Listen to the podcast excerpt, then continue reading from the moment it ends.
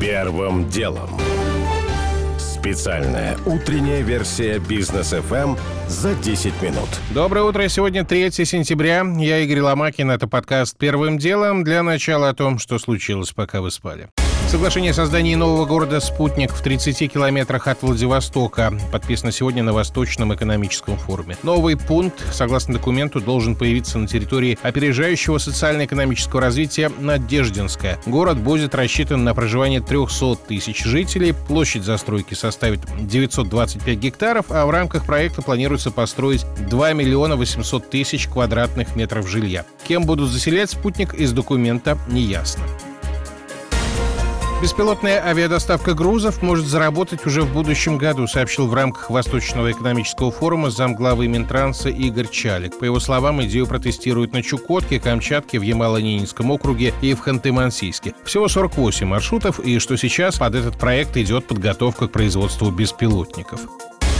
В восьми регионах России сейчас наблюдается рост заболеваемости коронавирусом, а в 47 наоборот идет снижение, сообщила глава Роспотребнадзора Анна Попова в интервью «России-24». Она при этом допустила, что осенью может произойти подъем по числу заражений.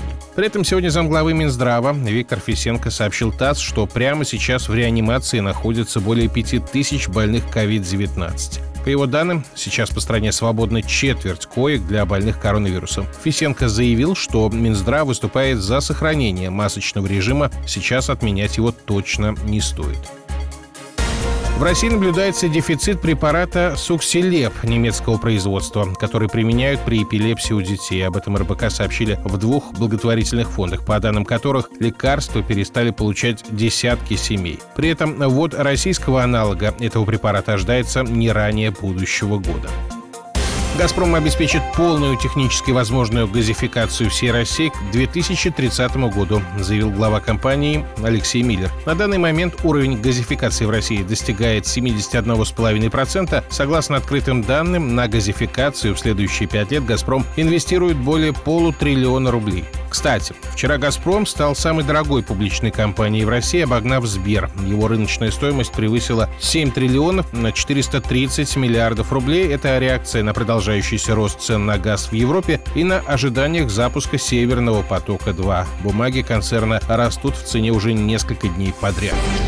Первым делом. К основным темам. Нашумевшее заявление от Минстроя. Узбекских трудовых мигрантов будут завозить в Россию через Казахстан чартерными поездами. Деталей пока нет, но иностранцы уже полны надежд, говорит представитель всероссийской узбекской диаспоры Тимур Мухамедов. Цены на авиабилеты очень высокие. Я это сам на себе испытал. Месяц назад был в Узбекистане, полетел туда за 7 тысяч, вернулся за 37 тысяч на ура будет воспринята эта идея многими гражданами Узбекистана, которые хотят выехать на заработки в Российскую Федерацию. Желающих много.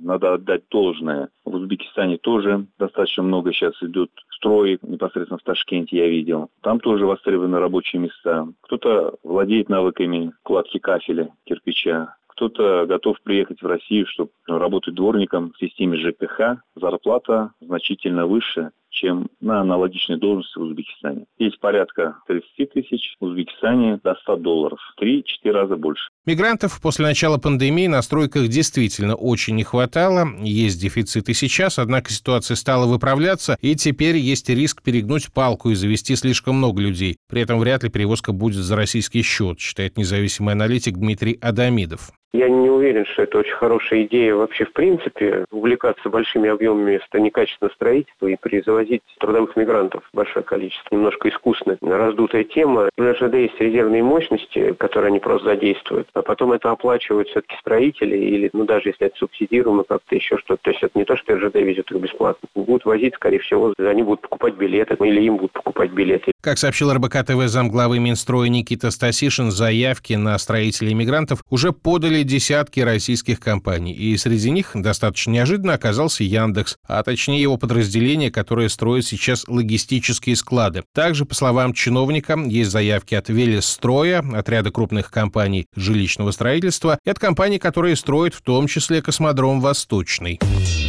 Первым делом.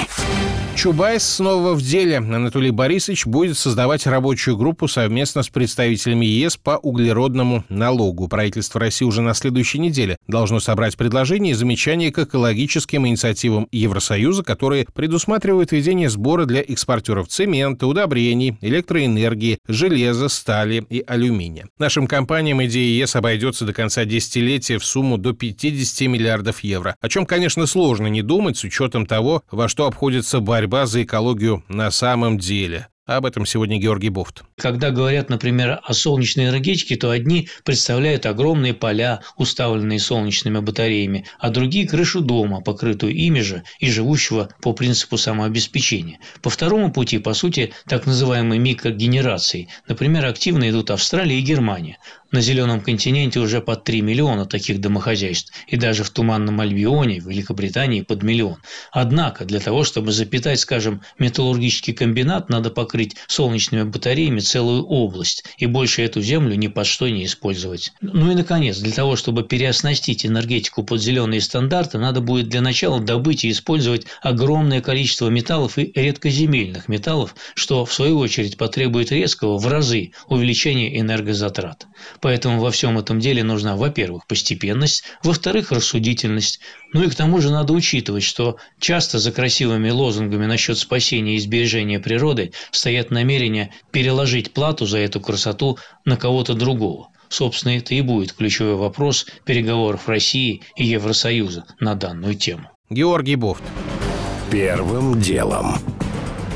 Яндекс услуги меняют формат работы. Раньше сервис позволял лишь найти исполнителя, теперь же сам будет принимать заказы у пользователей на бытовые услуги и распределять их по исполнителям в зависимости от их рейтинга. Принцип очень похожий на Яндекс Такси, только для мастеров, и тоже с заранее известной ценой. После такого многие подрядчики от Яндекс услуг отвернутся, уверен руководитель отдела продаж международного платежного провайдера Экомпэй в России Максим Макаров. Он отмечает, что Яндекс и так уже берет с мастеров комиссию и плату за саму возможность откликаться на заказы в таком виде площадка будет еще менее популярна, чем есть сейчас и чем была, потому что юрлиц или ИП, или тех же самозанятых, кто оказывает услуги именно бытовые, все-таки, мне кажется, не так много, как частников. Теперь, получается, Яндекс услуги будут диктовать стоимость, и они исключают вот этот важный предмет диалога между исполнителем и заказчиком в плане того же торга. Однако далеко не все заказчики, прям скажем, в восторге от необходимости торговаться, и Яндекс, разумеется, это знает. Еще по временам, когда, ко всеобщей радости, ликвидировал старый дикий рынок такси. Так что шансы на успех есть, уверен гендиректор Vector Market Research Дмитрий Чумаков. Такой сервис вполне может изменить рынок. То, что сейчас примерно 10% ищет в сети, не говорит о том, что люди не хотели бы искать в сети. Люди ищут через знакомых то, что не является общедоступным, и непонятно, куда обратиться, и непонятно, кто приедет, и какое будет в итоге качество. То, что произойдет, и то, что в целом, по моему мнению, есть благо для конечных пользователей услуги, это то, что рынок будет более структурированным, поскольку Яндекс будет конкурировать и с участниками, и с компаниями, которые в этом сегменте работают, скорее всего, это приведет к тому, что цены постепенно будут снижаться. Вспомните, когда только начинали перестройку рынка такси, одна и та же поездка могла стоить там от 100 рублей до 500 рублей. Сейчас есть определенный примерно понятный уровень. Опрошенные нами частные подрядчики пока четкого мнения о том, что значит перемены, не имеют, так что все будет выясняться на практике. Пока что новые правила сервиса будут работать только в Москве и доступны там только уборка квартир, химчистка мебели и ремонт телефонов. А дальше как пойдет.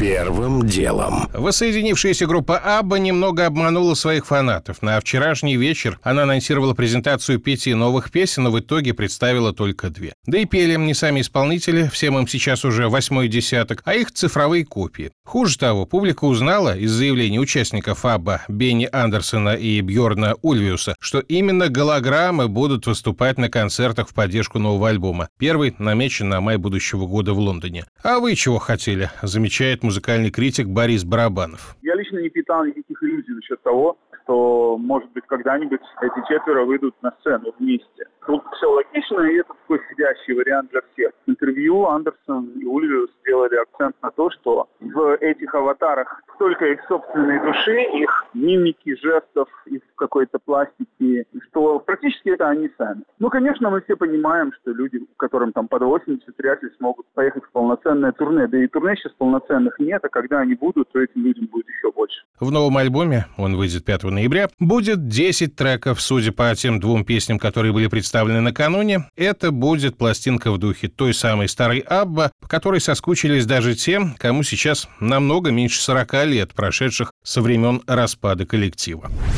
Первым делом. Уже не успеваю рассказать подробно о том, что в США начинают судить Элизабет Холмс, основательница проекта Terranos. Несколько лет обманывала инвесторов, уверяя, что создала технологию дешевых медицинских анализов и выманила у жертв 700 миллионов долларов. О том, что правительство определило со сроками запрета на производство ряда пластиковых товаров в России, речь о 2024 году. А также про жизнь Сочи в новых погодных реалиях. Минувшее лето оказалось для города аномальным по осадкам, но не будет ли это теперь теперь новой нормой. У меня пока все. Это был Игорь Ломакин и подкаст «Первым делом, кому мало, переходите в Браткаст». Наш следующий выпуск утром в понедельник. Первым делом. Специальная утренняя версия «Бизнес FM за 10 минут».